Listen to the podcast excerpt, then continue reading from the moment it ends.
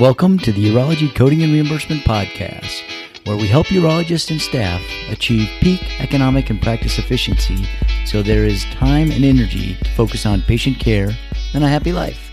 I'm your host, Scott Painter, with my co hosts, Mark Painter and Dr. Ray Painter. Welcome to episode 32 of the Urology Coding and Reimbursement Podcast. I'm your host, Scott Painter, my co hosts, Mark Painter and Dr. Ray Painter. And today we are going to uh, share with you an excerpt from our recent Urology Advanced Coding and Reimbursement Seminar, which is a virtual live event that we held on December 4th and 5th. This is from December 4th, 2020. So here it is the Medicare Update Part 2. Part 1 was last week. So here goes. All right. So, um, for those of you who um, attended some of our E&M training courses or um, have looked at E&M courses um, provided by other groups, we mentioned the new add-on code, the GPC1X. Um, that was a temporary code. Um, Medicare uh, actually came in and finalized this code as a G2211. Um, this code is a visit complexity inherent to evaluation and management associated with medical care services. And uh, LUGPA um, was very proactive in the process. And urology is one of those specialties that is expected to use this code. And the projections that they used up front were that 90% of all E&M codes submitted by groups included, and that would include urology, would have an E&M code and this G2211 for every visit, new and established.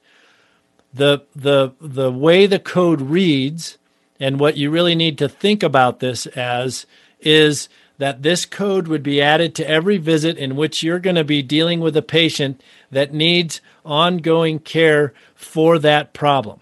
Um, and they did change it a little bit in that this is ongoing care related to a patient's single serious condition or a complex condition. So it does not require that it is chronic, but that in fact you're going to need continuity of care for that particular patient. So that would be some anything of your patients with cancer, with BPH, with um, with overactive bladder or incontinence, erectile dysfunction. So you can see why they projected that 90% of your visits would be uh, used, uh, or this code would be used in addition to the new versus the established. Um, and and ultimately, with that full 90%, and Jessica, you've got, are there going to be preferred cases in which the G211 code would be used and where there is no way it'll be covered? Um, so the you know the as we ran through some of this stuff, we we were, were, were expecting that maybe some of those visits that wouldn't quite fit um, the definition that Medicare uh, put in place and where, where Medicare intended this code to be used might be somebody with a transient uh, problem, like uh, maybe they just they came in with a little bit of testicular pain that um, you determined is is kind of a, a, passing issue and will resolve on its own. That one may not fit with this G2211, or maybe a patient that has um, a, a, a, quick UTI, not a recurrent UTI, but a UTI that you, you prescribe a med to, and they're and they're out of your lives. Maybe those would fit into that category, but generally speaking, most of what urology is is going to do is you're going to report this G2211 in addition to and on a separate line from your E&M code. It is not going to be uh, there is no modifier that's going to be required. Um, and then um, the other thing is um, that it is a Medicare code. So um, you're talking only about Medicare right now. Um, so you're really going to talk about the Medicare and Medicare Advantage plans who are going to see this code. We'll have to see what the private payers do with this because a lot of the private payers aren't going to adopt the RVU changes for your E&M codes as well. So we're going to have a little bit of confusion as we're running this in to see what private payers do.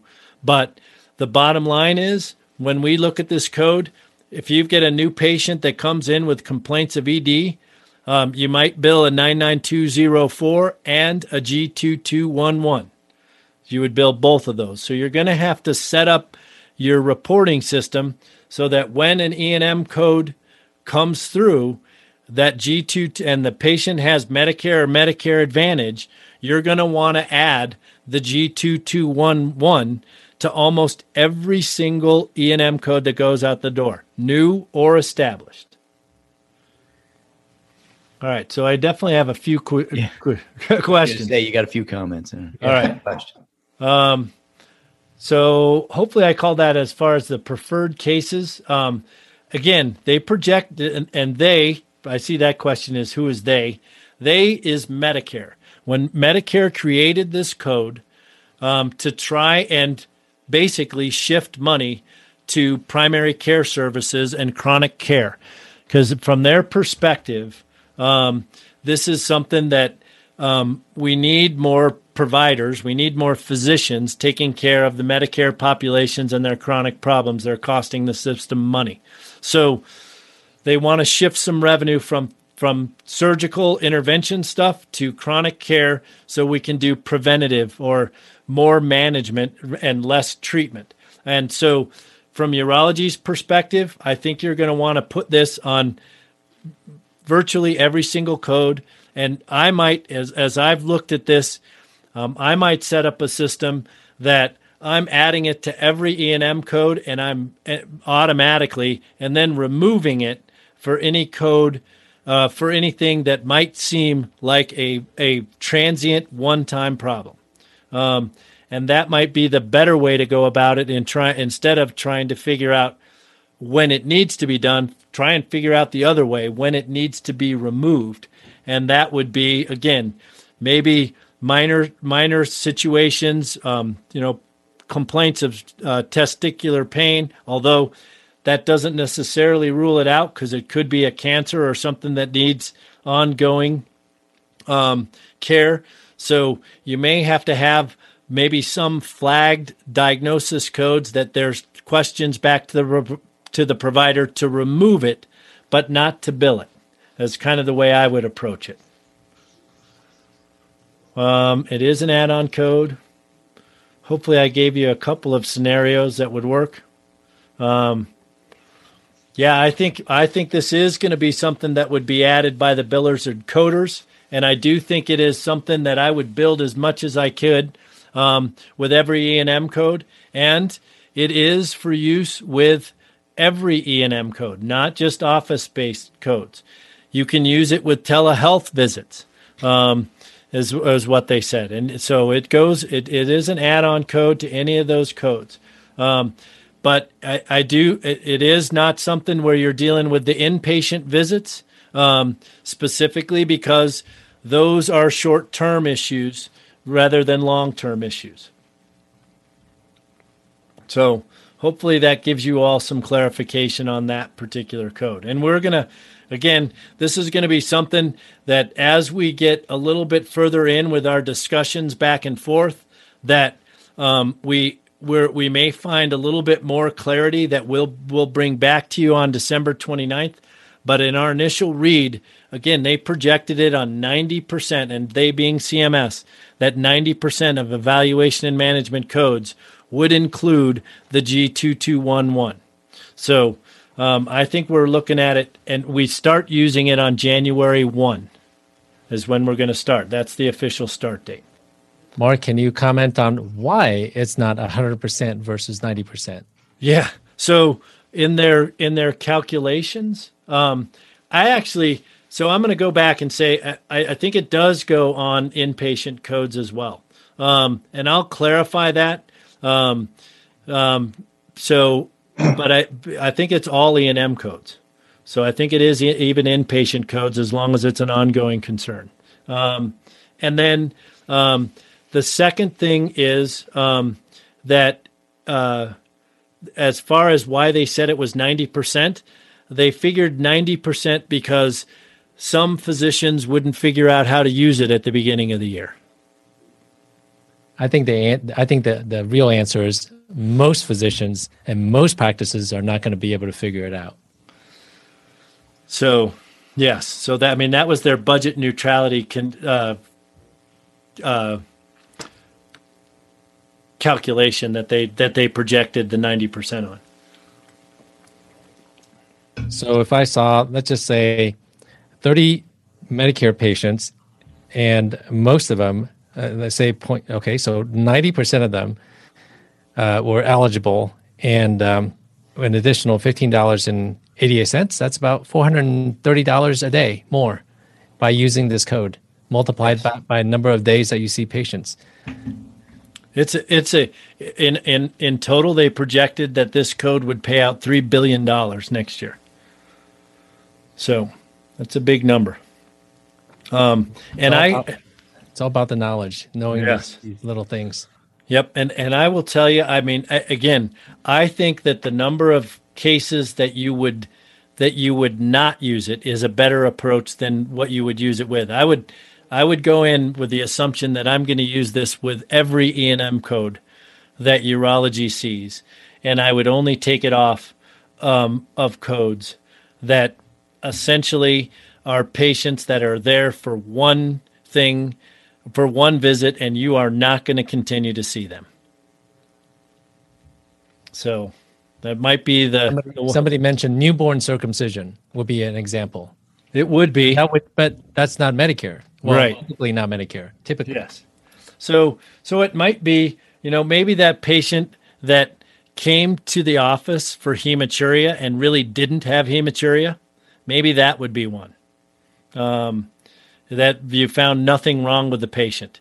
That one might be one. Um, again, a, a, a, UTI or a testicular pain that you didn't think anything was there. Those would be the only ones that you would deal with. And as far as documentation, um, there is no additional documentation for this to be uh, as far as the way they laid that out. It's all about the visit and what it entails. So, no additional documentation. It's just additional work to put that code onto the claim.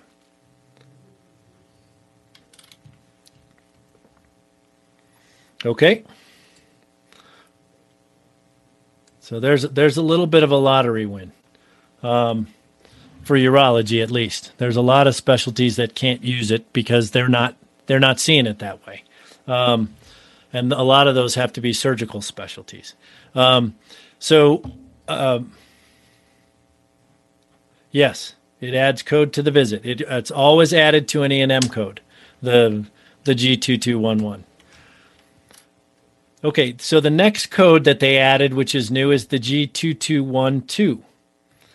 Um, so the G2212 is a code that Medicare added because they didn't like the new code that CPT added. So CPT added a, a code close to this. Oh, I forgot to mention. Yes, uh, uh, there are RVUs assigned to the G2211. It's pretty low. It's 0.33, but it is a work value assigned to G2211. So if you're if you're in a hospital setting, you uh, or you're paid based on work RVUs, you absolutely want to p- pay attention to this code and make sure it's getting added as well.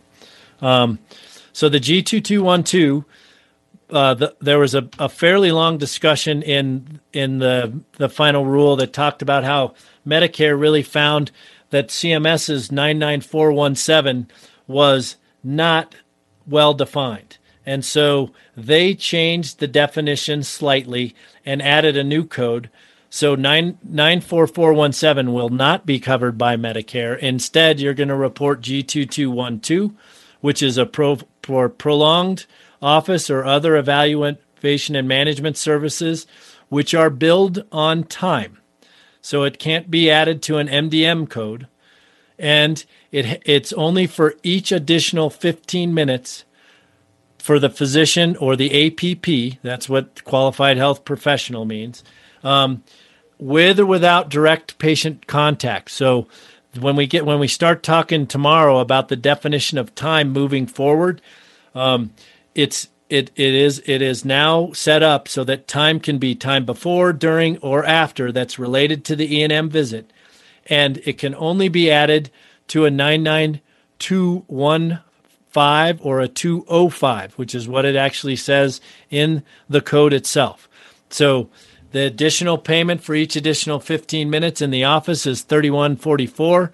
Outside of the office is 22 2924 so those would be provider based billing um, or for those outpatient visits that you have that you use the 99205 or 215 it's got to be based on time and when you look at the numbers um, you have um, essentially 74 minutes for the top level of a 205. So that would require 89 minutes that you would bill the G2212 plus the 99205 and uh, 69 minutes because 54 minutes is the maximum time for a 99215 before you could use that. Okay, a couple of new CPT code changes. Um, one, we added the code 50740 um, which is a ureteropyelostomy with anastomosis of ureter and the renal pelvis. pelvis. And we finally got a, a HIFU code that uh, was added for 588 or 55880. Now, all these changes, the G codes, everything start January 1st. Here's the prolonged service code that was added by CPT, the 99417. Remember, not good for Medicare. Um, and then they added a new uh, extended time uh, code for chronic care management for those of you who are doing chronic care management. Um, now, I, am going to drop back now and talk about a few of the other mundane parts of Medicare across the board. One of them is the um, the advanced use criteria, um, or the excuse me, the appropriate use criteria program. Um, they originally were scheduled to implement this in 2021, um, but they have, because of COVID, delayed it one year. Um, they are mandating tracking for your use of advanced imaging studies, and this is a, a, a, test year. It's technically mandated, but there are no penalties for not participating. Um, it applies to your ordering of CT, PET, nuclear medicine, or MRI codes. And basically, it requires that the ordering professional consult a qualified clinical decision support mechanism, or a CDSM, um, to make sure that those tests are indeed medically necessary. There are a number of CDSMs. They're just basically Q&A tools that are set up on an app that you're supposed to uh, to provide um, and and go through. Now, I can tell you that a number of folks who started this last year in anticipation of 2021 being the implementation year, um, that a lot of this is delegate delegated to other staff to kind of click through everything relative to a CDSM. But this the overall impact of this program when it's fully implemented is not actually directly on the ordering physician, but on the entity that bills for the advanced imaging. And ultimately, when you look at advanced imaging and, and how it all works, this is going to be similar to what we dealt with when they they made everybody provide specific diagnosis codes for lab tests so the labs were coming back to the physician offices for a number of years saying, hey, um, we're going to try and uh, uh, we, we got to push this back, and you need to give us the information that you use the clinical decision making tool in order to order this test. So the enforcement to you as the ordering physician is most likely going to be uh, come back um, to to you as the ordering physician to try and do to make that order because in the end when they implement this in 2022 so it is fully delayed through all of 2021 when it gets fully implemented in 2022 they the the imaging center would be the one that's going to be denied if they don't use the appropriate modifiers that indicate they got the information from the ordering physician that they used the CDSM before they ordered the service. So that's kind of where it is, and and it's yeah, Tammy, looks like you've you've been doing this a little bit, but really coming back with no criteria. I think there are a lot of glitches in this thing, which is another reason that they've um, that they've delayed this um, and the modifiers going through. In addition to the fact that COVID was out there uh, making this more difficult, uh, but in the end, um, this is going to be something that you're probably going to need to face up to. So I've given you a link here to go in. It's a fairly easy read to go through this. Um, the actual implementation process is the big part of this and trying to figure out how to work it in your flow across the board. Would you push back to the hospitals they are doing these procedures? Um, I would. What I would expect is that um, the hospital, because the urologist is most likely going to be the ordering physician for a lot of these tests, that the hospital is going to be the one to push everything to you to make sure you get that done. If you've got your own imaging center, you're going to be the one that's going to be adding the, the G codes. And so you probably need to be a little bit more ahead of the curve on the ordering process. So um, it is going to come into play one way or another.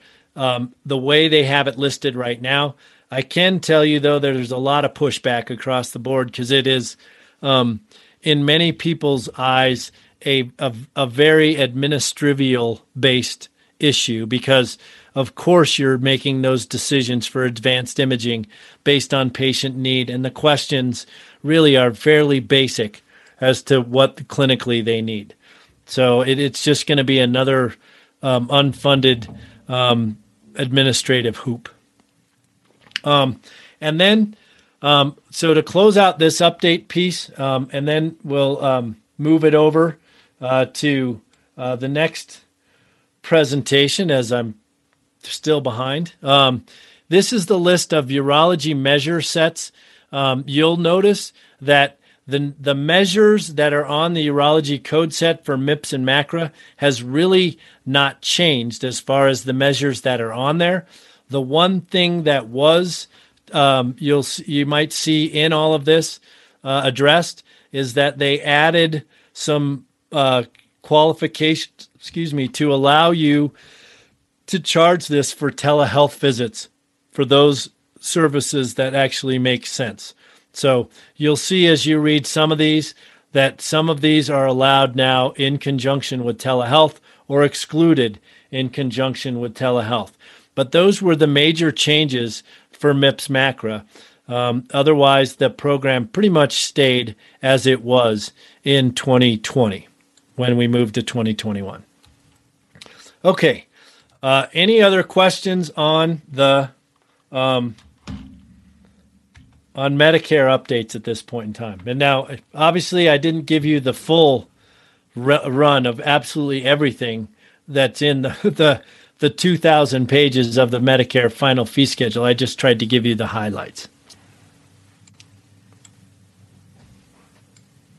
Any questions? Nope. Will you cover more of that in the uh, the update webinar in December 29th? So I will. Um, and and does MIPS MIPS does not apply to Medicare Advantage plans, only traditional Medicare. Um, so Dr. Bisignani. Um, so um, so you're still good there, but yeah, I will in in December 29th as we see clarifications come out, which typically do as Medicare gets some questions on how they wrote everything down, we will be putting those in. That that's one of the reasons we want to have the December 29th seminar. So yes, I do. G2211 will or should apply to Medicare Advantage plans. Um, there may be contractually ways for them to dodge that. Um, so you're going to have to watch what your contracts are with your Medicare Advantage plans. But the intention is that it is used on Medicare Advantage plans as well. All right. That was an excerpt from the Urology Advanced Coding and Reimbursement Seminar on December 4th. And uh, we are going to have another Urology Advanced Coding and Reimbursement Seminar virtual live event, which is going to be a big Zoom meeting that uh, everybody hopefully will be interactive with and have some good discussion as you heard Mark answering a lot of those questions throughout the presentation.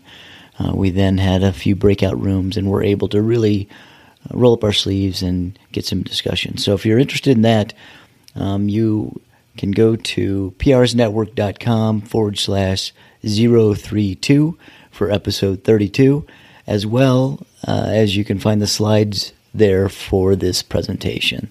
So you can see those on uh, prsnetwork.com forward slash 032. So with that, uh, you also heard Mark referring to the update webinar. Uh, again, that uh, can be found on the episode page, so you can click a link and go find information on how to register for that if you're not already registered to attend. So, with that, I will say thank you very much for listening and happy coding.